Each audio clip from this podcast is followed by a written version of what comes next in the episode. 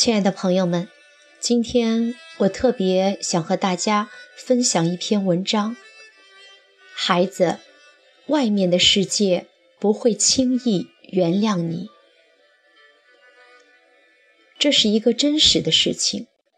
两名高中男生围殴老师，还对着镜头嘶吼：“我是学生，你们能把我怎样？”这就是被未成年人保护法喂得无知无畏的初生牛犊。本文是一位老师讲述的三段小故事，告诉各位家长及孩子：亲爱的孩子，老师是不能把你怎么样，但外面的世界可以。我有一个学生。喜欢钻研奥数，却走路慢慢吞吞，总爱迟到。同学给他起了个雅号，叫奥特曼。后来他被父母送到英国念高中。有一次回国，他给我们讲了个经历，却对自己感触很深。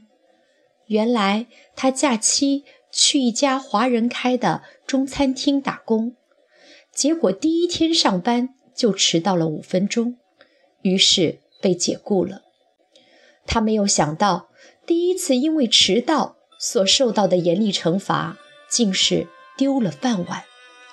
而最令他醍醐灌顶的是那个华人老板的最后忠告：“小伙子，如果我不解雇你，你就不知道外面的世界有多残酷。”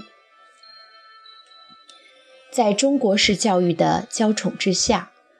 让学生罚站也如走钢丝，迟到自然可以逍遥法外，但多年以后因一种积习所引发的重创，这该是多么痛的领悟啊！前几日有个新闻，一名中国留学生为了和女友约会，未经同意私自闯入女友的寄宿家庭。被警察以私闯民宅的罪名逮捕了。这个热恋中的大孩子怎么都没有想到，一次浪漫的约会竟会约来荷枪实弹的警察。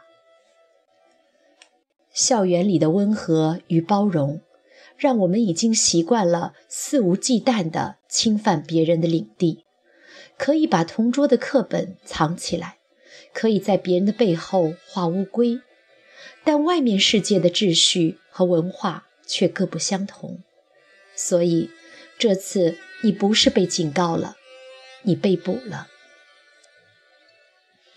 记得多年前当班主任，处理过一起校园单车失窃案，案情很快就水落石出，主演就是班上的一个熊孩子。单车物归原主后，我将他。和他的家长叫来，准备和犯错的孩子和家长好好的聊一聊。他的父亲却说：“我们家不差钱，孩子就是一时贪玩，说多了会伤害他的自尊。”也许这位天真的爸爸认为，有钱既不算窃，贪玩就不犯法。如果有一天，比尔·盖茨突发奇想去难民营行窃，那就只能当做过家家吗？其实，我只是想叮嘱一句：孩子，长大之后没有儿戏，校园之外没有温室，请记住，外面的世界不会轻易原谅你。是的。亲爱的孩子，老师是不能把你怎样，但外面的世界可以。家长，你可以原谅孩子，但外面的世界不会轻易原谅。孩子的成长没有儿戏。最后，以于丹的一段名言作为结语：我们总喜欢。总希望孩子学习高精尖的东西，但损失的是家教和门风，是做人的常识与底线。有一次聚餐，朋友带着孩子，孩子爬上桌，像飞轮一样转动菜台，什么好吃就往自己嘴里抢，大人根本没办法伸筷子。我问朋友：“你不管管孩子呀？”他说：“现代教育要解放天性，不能拿老一套来束缚孩子呀。”他没有想过。一个孩子最后是要成为公民的，是要进入社会的。如果漠视别人的存在，当别人的权利受到伤害的时候，他的天性能保证他一生的幸福吗？如果一个孩子没有被自己的爹妈管教，那他被社会修理的时候会付出怎样的代价呢？所以说。